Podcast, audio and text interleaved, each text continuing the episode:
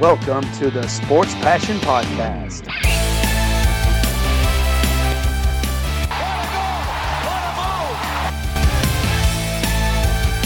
Oh, blocked by James! LeBron James with rejection. And here's your host, Lars Marendorf. Einen wunderschönen guten Abend und herzlich willkommen zum Sport Passion Podcast. Auch in dieser Woche geht's wieder um Eishockey und in dieser Woche geht es genauer im Grunde fast nur um einen Spieler. Es geht um Patrick Marlowe und wer das noch nicht mitbekommen hat, der hat am vergangenen Montag in Las Vegas einen Rekord aufgestellt, bei dem man davon ausgegangen ist, dass der nie gebrochen werden kann.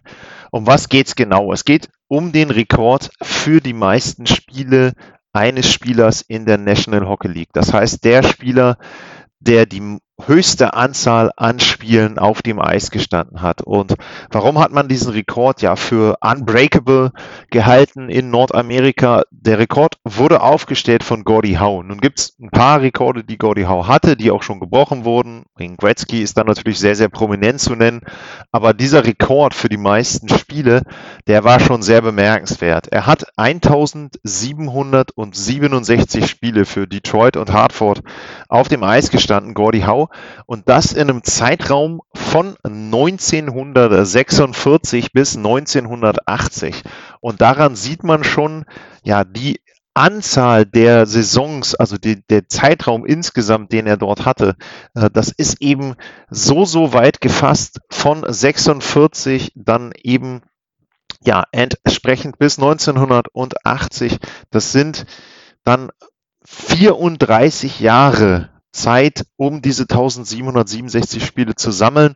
Ähm, Gordie Howe hat insgesamt 26 Jahre NHL gespielt, er hat zwischendurch natürlich auch in anderen Ligen gespielt. Dementsprechend hätte er sogar noch mehr Spiele haben können ähm, und äh, hätte dort entsprechend auch den Rekord noch ausbauen können. Und man ist wirklich davon ausgegangen, kein Spieler wird jemals auch nur in die Nähe dieses Rekordes kommen. Ähm, kleines Beispiel, es gibt noch einen Spieler in der NHL-Geschichte, das ist Chris Chelios, der hat auch 26 120 Saisons. Der hat über 120 oder knapp 120 Spiele weniger als Gordie Howe. Also da sieht man schon sehr, sehr schwierig, überhaupt auf diese Anzahl an Spielen zu kommen. Aber Patrick Marlowe hat es am Montag geschafft. Und ich will so ein bisschen ja auch auf die Person Patrick Marlowe eingehen, äh, weil das jemand ist, da habe ich auch schon in früheren Podcasts mal drüber geredet, wo ich mir ein bisschen schwer tue mit Hall of Fame worthy oder nicht. Ähm, ja, das Ganze wird heute eine Sendung rund um Patrick Marlowe, auch ein bisschen um seine Karriere. Und wir fangen mal ganz am Anfang an, und zwar im Jahr 1997.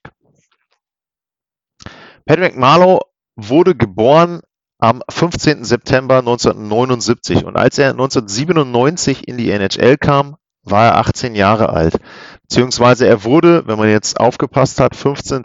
September, er wurde knapp vor Saisonbeginn im Trainingcamp wurde er 18 Jahre alt. Und um mal so ein bisschen auch so ein paar Namen zu nennen, dass man ein Gefühl hat, auch als Eishockey-Fan, über was reden wir denn hier eigentlich? Vom Zeitrahmen her, welche Spieler waren denn aktiv, als Patrick Marlowe in die NHL gekommen ist? Da fangen wir mal an mit dem Kader seiner eigenen Mannschaft damals. Die San Jose Sharks, äh, die hatten als Kapitän Todd Gill. Hm, sagt jetzt vielleicht nicht jedem was, aber so ein paar Namen sind schon äh, eher bekannter. Wenn man dann guckt, Jeff Friesen zum Beispiel, der war bei den San Jose Sharks damals Topscorer, 63 Punkte in 79 Spielen. Nummer zwei war Owen Nolan, auch ein Spieler, den man kennt, legendär damals sein Pointing gegen Dominic Hasek im All-Star-Game. Also das sind die Spieler, über die wir bei den San Jose Sharks reden und auch über einen gewissen Marco Sturm, der ebenfalls Rookie war, damals äh, dann schon ein Jahr älter ähm, äh, als Patrick Marlowe.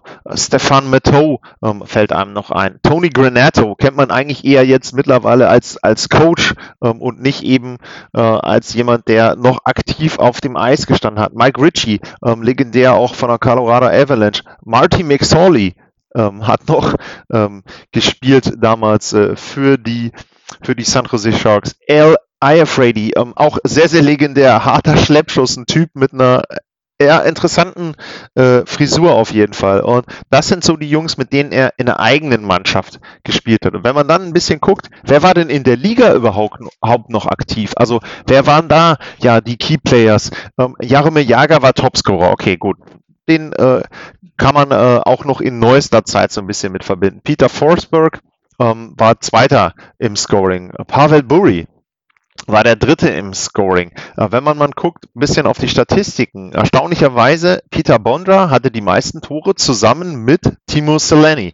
Ähm, dann guckt man mal auf die Assists, da war Nummer 1 Jager, okay, haben wir genannt, und ein gewisser Wayne Gretzky war damals auch noch aktiv. Also äh, 97, 98, eben vorletzte Saison von The Great One. Da kann man so ein bisschen einordnen, mit wem hat er überhaupt damals noch zusammengespielt. Wenn man guckt, Brad Hull taucht da noch auf, Steve Eiserman, ähm, Adam Oates, Theo Flurry, das sind alles Namen, ähm, auch Mark Recchi noch, äh, Niklas Lidström, damals eher noch einer der Jüngeren, äh, 27 Jahre alt. Also wenn man sich anguckt, wer da noch auf dem Eis gestanden hat, als Patrick Marlowe seine Karriere begonnen hat. Und wenn man jetzt guckt, welchen Bogen er so gespannt hat, dann eben heutzutage auch mit wem man dann gespielt hat in Toronto, Matthews, ähm, als, sage ich mal, junger Superstar da zu nennen. Ja, schon erstaunlich, welchen, welchen Weg er da gegangen ist.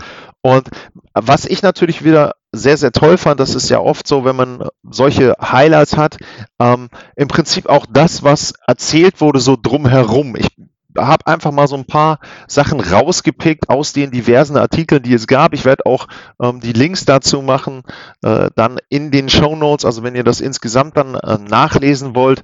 Und ähm, ganz interessant zum Beispiel, ich habe Jeff Friesen genannt, den Topscorer der äh, San Jose Sharks. Und der hat zum Beispiel erzählt, als Marlo Rookie war, da war es eben so, die anderen sind vielleicht mal ausgegangen. Er hat Bücher gelesen über Mario Lemieux. Also Patrick Marlowe war schon immer jemand sehr, sehr fokussiert auch auf das, was andere gemacht haben, ähm, auf die Details.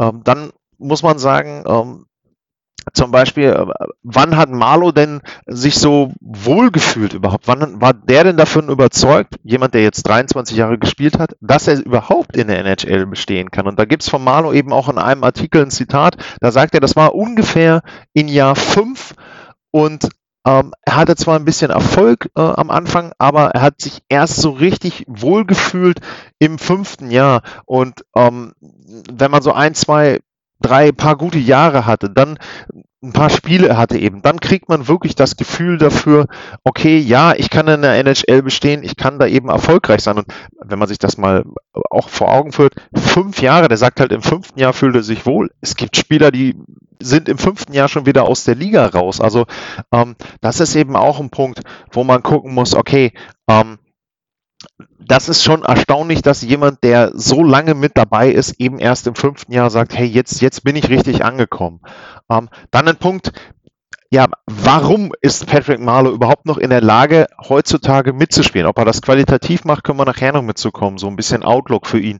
Ähm, Patrick Marlowe ist jemand, der vor allem für sein Skating, also für die Fähigkeit, ähm, Schlittschuh zu laufen, sehr, sehr gelobt wird. Und ähm, ja, da gibt's eben auch hier in einem Artikel äh, einen Auszug, wo drin steht, ähm, dass der Scouting Report 1997 ähm, für Marlow sagte, er ist ein außergewöhnlicher Schlittschuhläufer mit sehr guter Beschleunigung und hoher Geschwindigkeit. Und das hat ihn dann 1997 zum Number Two Draft Pick gemacht, hinter einem gewissen Joe Thornton.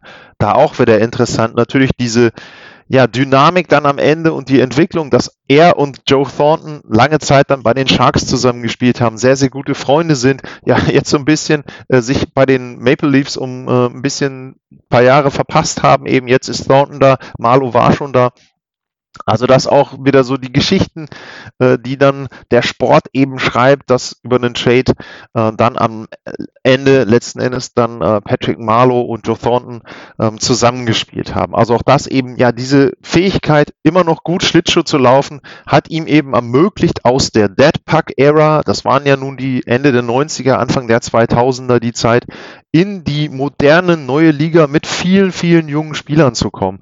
Und auch da eben, wenn man dann guckt, ist ja auch so ein bisschen immer so in der NHL jetzt der Trend. Es sind die jungen Spieler, die halt eben erfolgreich sind. Es sind die jungen Spieler, die in einer gewissen Art und Weise ähm, dann das Spiel auch bestimmen. Aber es gibt eben immer wieder einzelne Spieler, die dann auch lange Zeit noch erfolgreich sein können. Wenn man jetzt zum Beispiel Marlo nimmt, wenn man einen Ovechkin nimmt mit seinem Schuss, es gibt halt einfach Fähigkeiten, die gut altern bei bestimmten Spielern und die eben auch ja dazu führen, dass die lange Zeit gut in der Liga sind. Ähm, dann kann man natürlich sagen, okay, Gesundheit gehört auch noch mit dazu.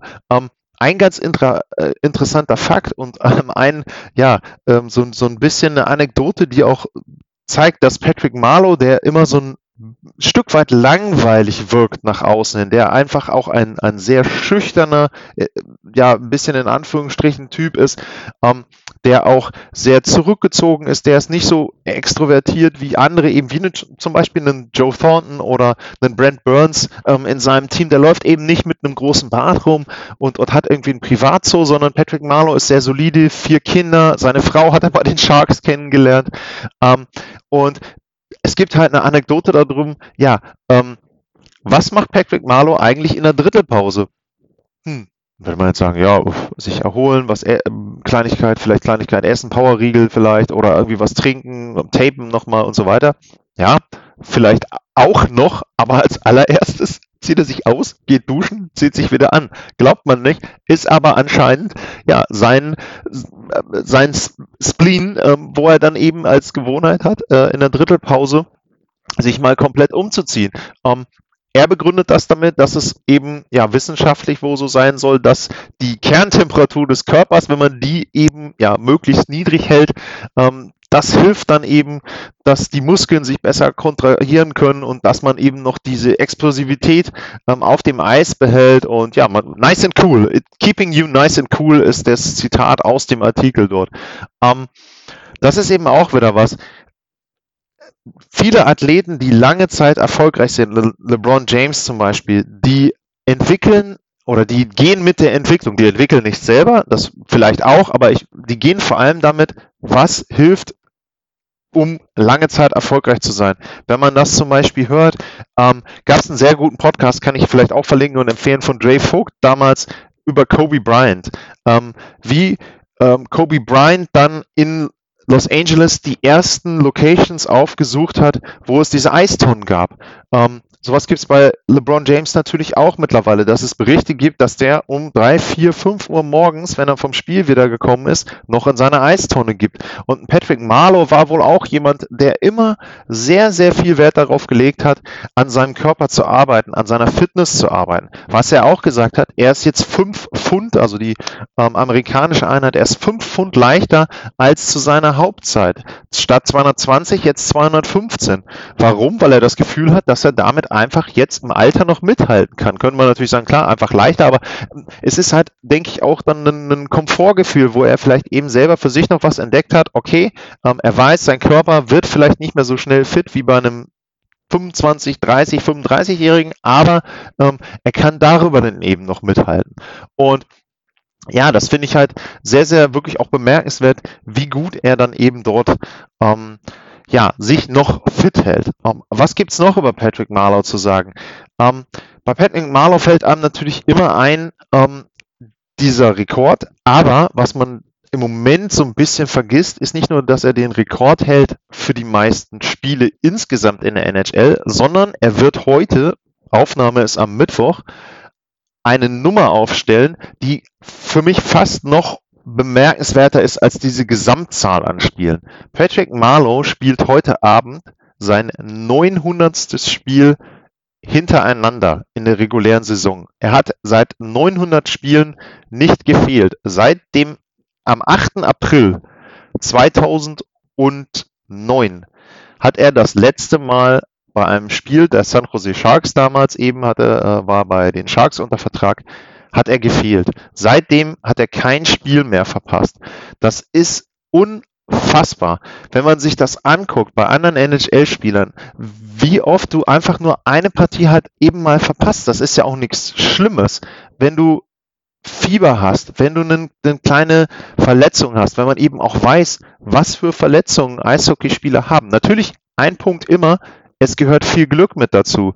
Aber dieses Glück erarbeitet man sich eben auch dadurch, dass man fit ist und im Falle von Patrick Marlow vielleicht auch dadurch, dass sein Talent, das gute Schlittschuhlaufen, ihm auch hilft, Checks aus dem Weg zu gehen. Auch da kleine Anekdote, das erste Spiel der San Jose Sharks, äh, was er damals hatte, das war gegen die Edmonton Oilers war das Spiel und die hatten Brian Marchman und Brian Marchman war bekannt dafür, dass er sehr, sehr harte Checks ja, auf Gegner legen konnte und der wollte halt genau im ersten Wechsel von äh, Patrick Marlowe ihn gleich direkt checken und Marlowe war in der Lage, ihm aus dem Weg zu gehen. Und das ist etwas, was auch in den Artikeln rauskam, dass er einen Sinn dafür hat, gewissen Hits und gewissen Situationen einfach aus dem Weg zu gehen. Natürlich einmal erstmal durch auch ähm, ja, durch, durch seine Einstellung, dadurch, dass er ein relativ ruhiger Spieler ist, er ist halt nicht so hektisch, er ist nicht bei den Scrums unbedingt mit dabei, sondern er geht den relativ gut aus dem Weg. Er geht aber auch Checks aus dem Weg. Er ist einfach in der Lage, schlittschuhtechnisch,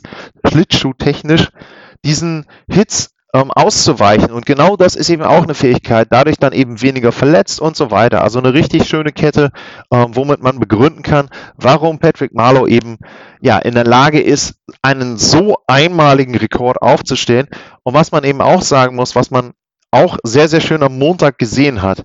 San Jose Sharks bei den Vegas Golden Knights. Natürlich war die Halle nicht voll. Okay, das liegt an äh, Covid-19 im Moment. Aber trotzdem hat Las Vegas ihn gefeiert mit und auch die Fans, die da waren. Natürlich waren auch ein paar Sharks-Fans dabei, seine Familie war dabei, alle mit Marlow Equipment und Merchandise und so weiter. Aber eben auch die Vegas Golden Knights-Fans haben ihn gefeiert und danach eben auch, was schon vorher so war, bei Minnesota beim Spiel vorher, die gesamte gegnerische Mannschaft stellt sich hin wie nach einer Playoff-Serie und gratuliert ihm. Und da muss man eben schon sagen, da sieht man schon die Wertschätzung auch der Spieler. Und das hat Marlo dann auch danach selber gesagt, dass es für ihn, das Besondere für ihn war in diesem Fall, die anderen, die genau wissen, wie hart es ist, überhaupt eine gesamte Saison, überhaupt ein NHL-Spiel, zehn NHL-Spiele, eben dann eine komplette Saison auf dem Eis zu stehen, die haben Schlange gestanden und haben ihm gratuliert. Und das hat ihm eben gezeigt, das hat ihn erstmal geehrt und das hat ihm auch gezeigt, was das für eine besondere Geschichte ist. Und natürlich, wenn man dann geguckt hat, Gary Batman, ich bin kein Freund von Gary Batman, aber das war ein schönes Video von ihm, da hat er sehr viel tolle Dinge gesagt. Es gab Gratulationen von der Howe Family, ähm, es gab von Wayne Gretzky Gratulationen, natürlich von Joe Thornton von Matthews, ähm, muss man bei Twitter mal gucken, bei Sportsnet. Ähm, sehr, sehr lustiges Video mit Thornton im Hintergrund äh, von den Toronto Maple Leafs, will nicht zu viel verraten. Ähm, aber ja, einfach die Wertschätzung insgesamt in der NHL-Community, was das für eine Leistung ist, die Patrick Marlowe da gebracht hat. Und äh, ja, auch von mir Hut ab. Und ähm, ich mache jetzt ein kurzes Break und dann gucken wir mal dann drauf, ob Patrick Marlowe denn unter anderem aufgrund dieser Leistung für mich auch ein Kandidat ist für die Hockey Hall of Fame.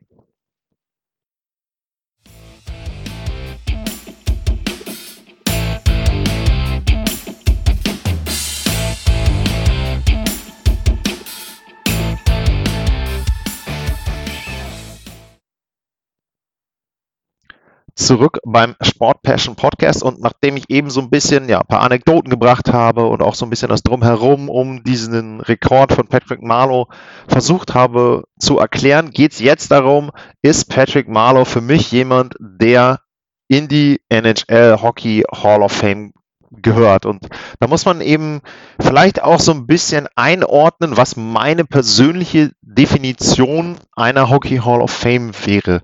Und da ist es für mich so, ich sehe das so, dass in eine Hall of Fame Spieler gehören, die besonders waren, die etwas Besonderes geleistet haben. Das heißt, Spieler, die irgendwann zu den Besten in ihrem in ihrer Position oder auf ihrer Position zum Beispiel gehört haben, die besondere Leistungen gebracht haben, sei es einen Rekord dann vielleicht aufgestellt haben in den Playoffs, sei es einen Rekord in der Saison aufgestellt haben, also die irgendetwas gemacht haben, wo sie auftauchen in gewissen Listen, wo sie entsprechend auch dann in den Jahren, wenn man jetzt Umfragen gemacht hätte bei anderen Spielern, ja, wo sie auftauchen würden bei bestimmten ähm, Aufzählungen. Und da ist es so, wenn man jetzt dann die Zahlen von Patrick Marlowe sich anguckt, zumindest die aktuellen Zahlen, dann wird es schon schwieriger, damit eine Hall of Fame-Nominierung zu begründen. Wenn wir einfach ein paar Fakten durchgehen. Patrick Marlowe, 23 Jahre NHL. Spiele habe ich erwähnt, 1769. Er hat insgesamt 1196 Punkte aktuell, 566 Tore, 630 Assists. So, das sind jetzt erstmal die nackten Zahlen. Das Ganze muss man ein bisschen einordnen. So, wenn man jetzt guckt, ähm, bei den Spielen ganz klar, da ist er vorne mit dabei und ähm, wenn man, also er ist vorne und wenn man dann eben auch noch schaut, wen er hinter sich gelassen hat, dann ist das schon das Who is Who der Spieler, die dann auch entsprechend in der Hockey Hall of Fame sind. Marlow 1, Gordie Howe, Messier, Jaga, Ron Francis, Joe Thornton wird irgendwann in die Hockey Hall of Fame kommen. Recchi, Chelios, Dave Andrejczak, hm, Scott Stevens, Larry Murphy, Ray Burke. Also so geht die Liste bei den Spielern mit den meisten NHL-Spielen einfach weiter. Also da Legenden mit dabei. Und da ist er on top. Also da hat er in der Kategorie schon mal einen Rekord aufgestellt. Langlebigkeit. Okay, lassen wir erstmal so stehen. Ansonsten, ja, ich habe seine Punkte genannt. Ähm, da muss man dann schon ein bisschen gucken. Bei den Punkten ist er auf Platz 50. Und wenn man dann so ein bisschen nach oben scrollt, dann sieht man da schon andere Spieler, die eben nicht in der Hockey Hall of Fame sind. Wenn ich jetzt mal gucke, Jeremy Runnick fällt mir da als allererster mit auf. Der hat äh, im Moment noch 20 Punkte mehr. Der hat aber auch 400 Spiele weniger als Patrick Marlowe. Also hat er eigentlich eine bessere Produktion gehabt, ähm, wenn man das pro Spiel rechnet, ist aber trotzdem nicht in der Hockey Hall of Fame. Hm, das vielleicht mal so ein bisschen äh, mit dabei. Ähm, dann geht's weiter, wenn wir dann gucken und dann auf die Tore schauen. Also wie viele Tore hat Patrick Marlowe in seiner Karriere erzählt? Da sind wir bei 566 Toren da ist er auf Platz 23. Das ist schon äh, etwas höher einzuordnen, glaube ich. Denn wenn man dann eben guckt, wer da drumherum ist, also direkt vor ihm ist Mark Bossy, Joe Newendike dahinter, ähm, auch dann noch ein paar andere, Racky vor ihm, Yari Curry äh, vor ihm, äh, Matt Sandin hinter ihm, Mike Modeno hinter ihm, ähm, auch wieder Ron Francis, Johnny Boychuk, Michel Goulet, also da sind schon sehr, sehr große Namen mit dabei, rund um ihn herum. Du hast aber zum Beispiel auch einen Keith Kitschak ähm, mit dabei, der ja äh, 1201 Spiele hatte und 538 Tore. Also auch da wieder so ein bisschen, hm, war Marlo wirklich sehr, sehr gut. Und dann kommen wir zu dem Punkt, ähm, der für mich so ein bisschen was ist, wo ich sage, okay, äh, schauen wir doch mal da drauf, hat er denn einen wirklich individuell, sage ich jetzt mal, einen Peak gehabt, wo man sagen kann, okay, komm, in dem Jahr, in den ein, zwei, drei Jahren, da war Patrick Marlowe wirklich derjenige, wo man sagen kann, er war einer der besten Spieler der NHL.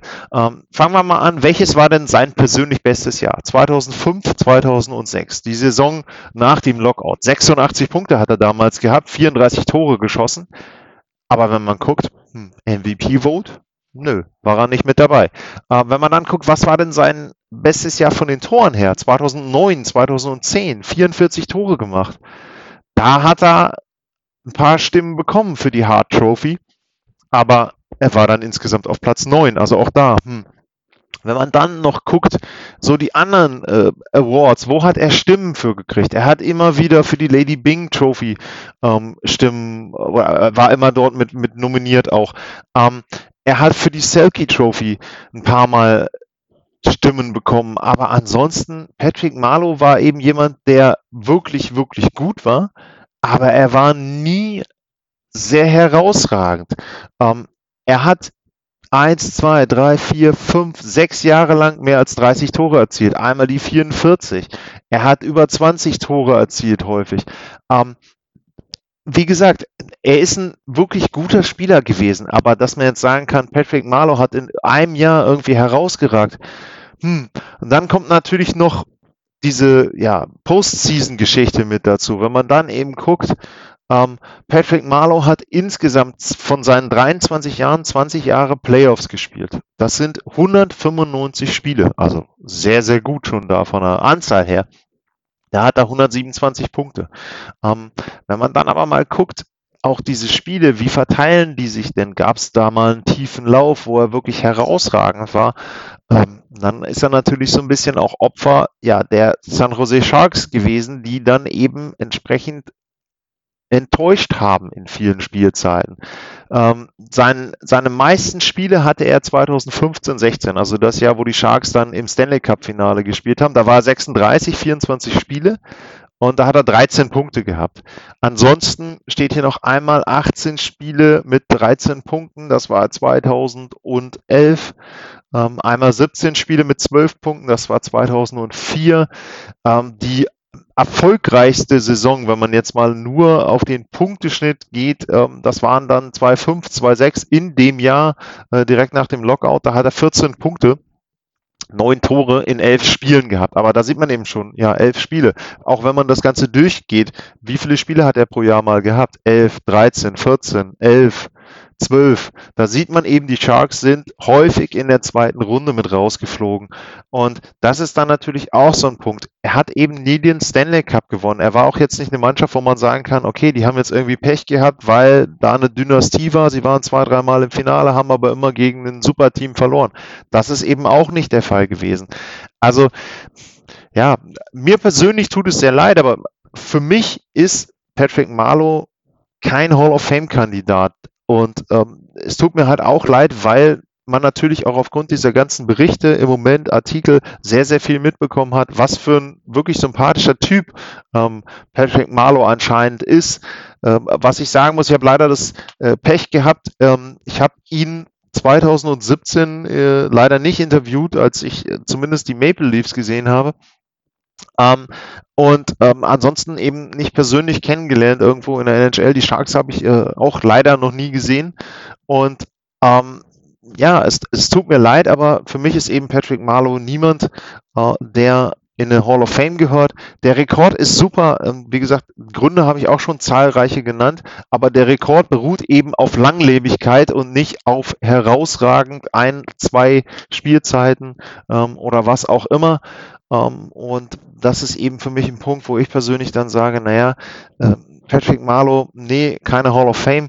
Und ähm, wenn man dann eben auch guckt, ähm, wie spielt Patrick Marlow im Moment, also Patrick Marlow hat 45 Spiele die Saison jetzt bisher ähm, oder 46 und vier Tore, vier Assists, ungefähr 13,5 Minuten Eiszeit. Das ist der schlechteste Wert ähm, seiner gesamten ähm, Karriere zwei Minuten weniger als letztes Jahr und ja, auch die Leistungen sind eben nicht mehr besonders gut und man könnte jetzt natürlich, wenn man ähm, dann eben das Ganze auch durchargumentiert, sagen, naja, er spielt bei den Sharks eben, weil die Sharks ihn kennen, weil er eben da eine Legende ist und er spielt so ein bisschen auch, damit er eben diesen Rekord bricht. Ähm, was ich gar nicht schlimm finde übrigens, das finde ich herausragend, dass er das überhaupt schafft, weil man kann natürlich sagen, ja, warum spielt er denn so lange? Der hätte das, ne, der Leistungen passen nicht mehr und Geld hat er auch nicht mehr nötig. Ich finde es trotzdem bemerkenswert, weil das ist ein Punkt und dann möchte ich eben auch auf einer positiven Note aus der Hall of Fame aus der Rubrik jetzt ein bisschen rausgehen. Patrick Marlow spielt einfach Eishockey, weil er es liebt, Eishockey zu spielen. Und das finde ich toll. Und ob er dann am Ende in der Hall of Fame landet, da meine Prognose übrigens, das wird er. Also ich glaube, er wird irgendwann reingewählt werden. Ähm, das ist dann ja auch letzten Endes egal, weil er macht das, was er liebt. Und das finde ich persönlich toll.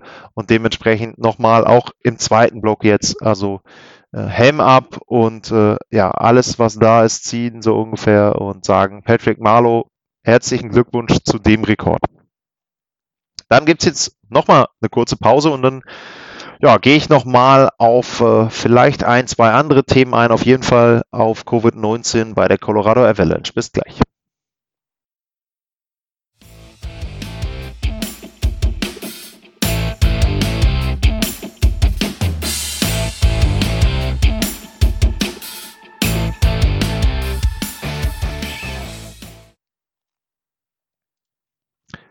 Zurück beim Sport Passion Podcast. Und jetzt gibt es noch einen kleinen Abschlussblock. Und da geht es eben, hatte ich schon angekündigt, darum, dass die Colorado Avalanche im Moment nicht spielen, ähm, was für sie ja schon nicht gut ist, denn sie waren sehr, sehr gut drauf. Sie waren das beste Team der Liga in den ja, zwei, drei, vier Wochen, die ja da abgelaufen waren, hatte ich auch schon drüber gesprochen. Die Zahlen waren unfassbar und ja, dann kamen die ersten Berichte und dann ging es los damit, dass die ersten Covid-19 Befunde da waren und unter anderem hat es auch Philipp Grubauer getroffen, der deutsche Torhüter. Und im Moment wurden drei Spiele von Colorado ja erstmal verschoben. Die genauen Daten gibt es da noch nicht. Und äh, morgen am Donnerstag, dem 22. Da soll es weitergehen bei den St. Louis Blues. Und ähm, ja, dann äh, geht's los für Colorado. Zweimal St. Louis, zweimal Vegas Golden Knights. Das könnten dann schon fast die Spiele sein gegen Vegas, die so ein bisschen über die Division entscheiden, also wer da Erster wird. Und dann gäbe es normalerweise nur noch Spiele für Colorado gegen die Sharks und gegen die Los Angeles Kings und da von den verlegten Spielen auch zwei gegen die Kings sind, äh, sind es dann insgesamt, jetzt will ich nochmal einmal nachzählen, es sind dann vier Spiele gegen San Jose, dann auch nochmal vier Spiele gegen Los Angeles und ein Spiel gegen die St. Louis Blues ist dann noch offen für Colorado. Ja, was bedeutet das? Ähm, ist natürlich kein, überhaupt keine ideale Situation. Man sieht schon am Ende beim Spielplan von Colorado, die hatten zwei Spiele gegen Los Angeles direkt hintereinander. Ähm, okay, wäre noch möglich gewesen. Ähm, aber wenn du dann eben die anderen Spiele da auch noch mit reinnimmst und damit den Spielplan auffüllst oder am Ende doch nochmal ähm, entsprechend dort ähm, ja, Nachholspiele hast, dann wird es schon ein Problem, weil du dann ziemlich erschöpft vielleicht in eine Playoff-Serie reingehst und die Spiele können durchaus noch wichtig sein, habe ich eben gesagt. Es kann dann eben darum gehen, wo landest du in der Division? Landest du auf 1 oder auf 2? Und ähm, ja, was für Colorado natürlich positiv ist, ist, dass sie das Problem auf der Torhüter-Situation, also die Tatsache, dass sie dort sehr dünn besetzt waren, angegangen sind zur Trade Deadline, dass sie jetzt mit äh, Jonas Johansson und mit Devin Dubnik zumindest zwei Torhüter haben, die als Alternative für Philipp Gruber durchgehen können. Ähm, ich weiß immer nicht, ob man bei Covid-19 von positiv sprechen kann, aber ich sag mal, Grubauer kann sich hoffentlich, es ist ja immer vom Verlauf abhängig, hoffentlich vielleicht auch so ein bisschen erholen jetzt in den zwei Wochen Quarantäne, dass er da ähm, eben keinen schweren Verlauf hat, dass er sich dann eben entsprechend auch wieder so ein bisschen regenerieren kann ähm, von den vielen Spielen, die er bisher hatte und dass er dann eben frisch wieder weitermachen kann. Wann genau er wieder einsteigen kann, das äh, weiß ich noch nicht. Ähm, Connor Timmons ähm, zum Beispiel, der war auch auf dem auf dem äh, auf der Covid-19-Liste, der darf jetzt wohl heute äh, wieder mitspielen.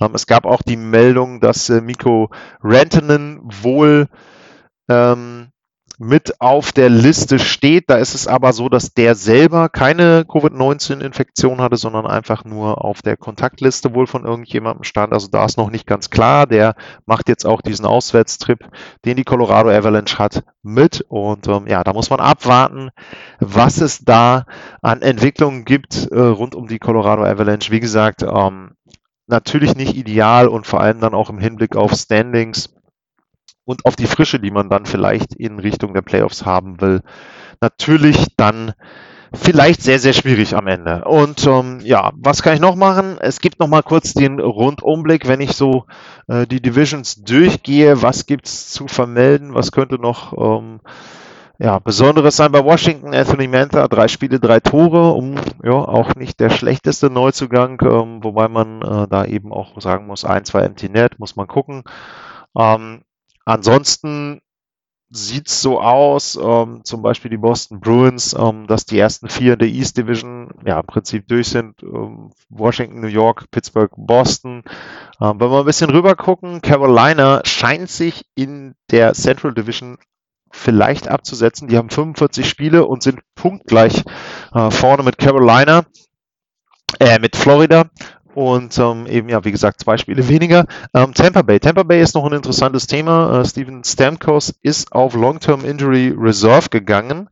Und ähm, ja, ich hatte ja letzte Woche mal einen kleinen Rant dazu, dass äh, Nikita Kucherov wahrscheinlich zu den Playoffs dann eben äh, plötzlich wieder gesundet ist und trotzdem nicht auf dem Salary Cap auftaucht, jedenfalls nicht mit ähm, Gehalt, was zum Salary Cap zählt.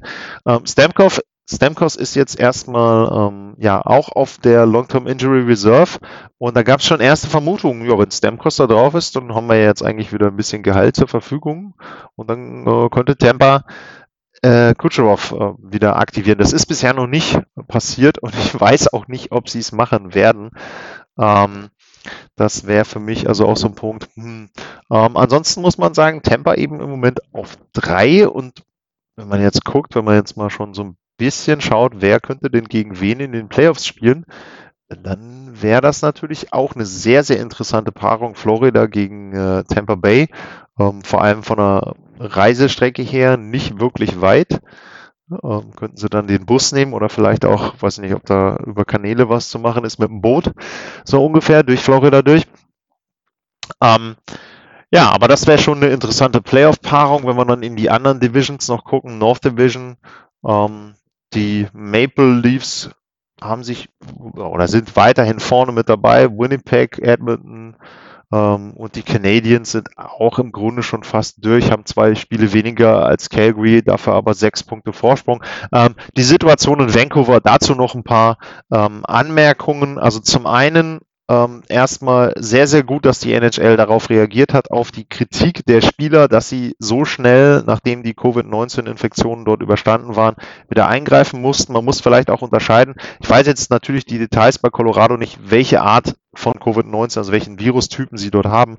Was ich aber äh, weiß, ist, dass bei Vancouver die brasilianische Variante grassierte, die wohl auch schwerere Verläufe hatte und ähm, da hat die NHL auf die Kritik reagiert und hat entsprechend dort ähm, ja dann den Wiederanlauf der Saison für die Canucks auch nach hinten verlegt. Ähm, wie viele Spiele die überhaupt absolvieren, ist ja dann am Ende auch nochmal so ein bisschen fraglich, ähm, denn ähm, es ist dort im Prinzip so, die spielen ja um die goldene Ananas und ob du dann am, am Ende wirklich auf deine 56 Spiele kommst oder nicht, ist auch egal.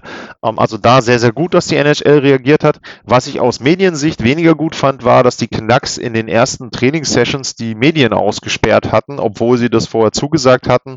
Ähm, da gab es auch deutliche Kritik der Medien. Ähm, jetzt kann man natürlich sagen, ja, ähm, es wurde dann halt mit äh, Privatsphäre begründet und weil die Spieler vielleicht nicht ganz fit sind und so weiter.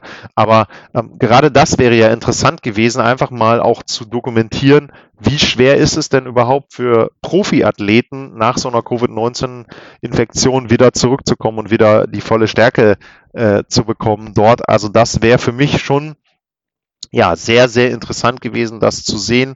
Ähm, da gab es eben dann auch Stimmen, die ja, die Canucks und auch die Liga, die ja die Canucks dann eben nicht ähm, dazu gezwungen hat, im Grunde die Medien zuzulassen, also ähm, die dort äh, ja Kritik geübt haben an diesen Maßnahmen.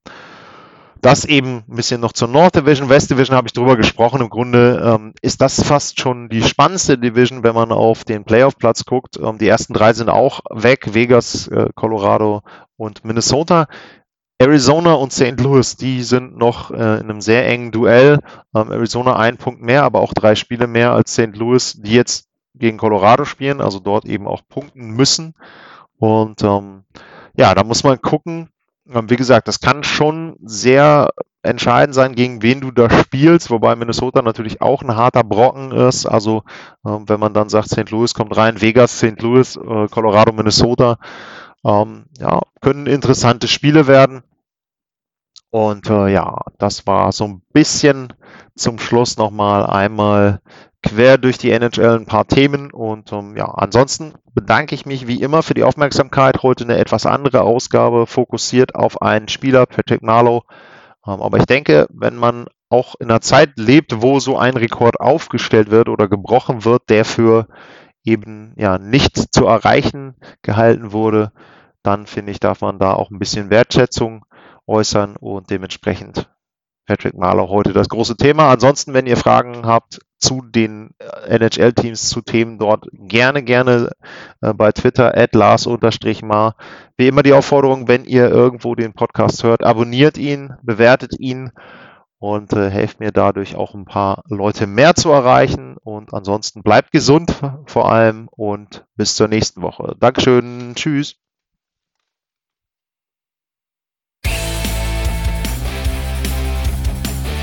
Sportliche Grüße. Das war's Euer Lars.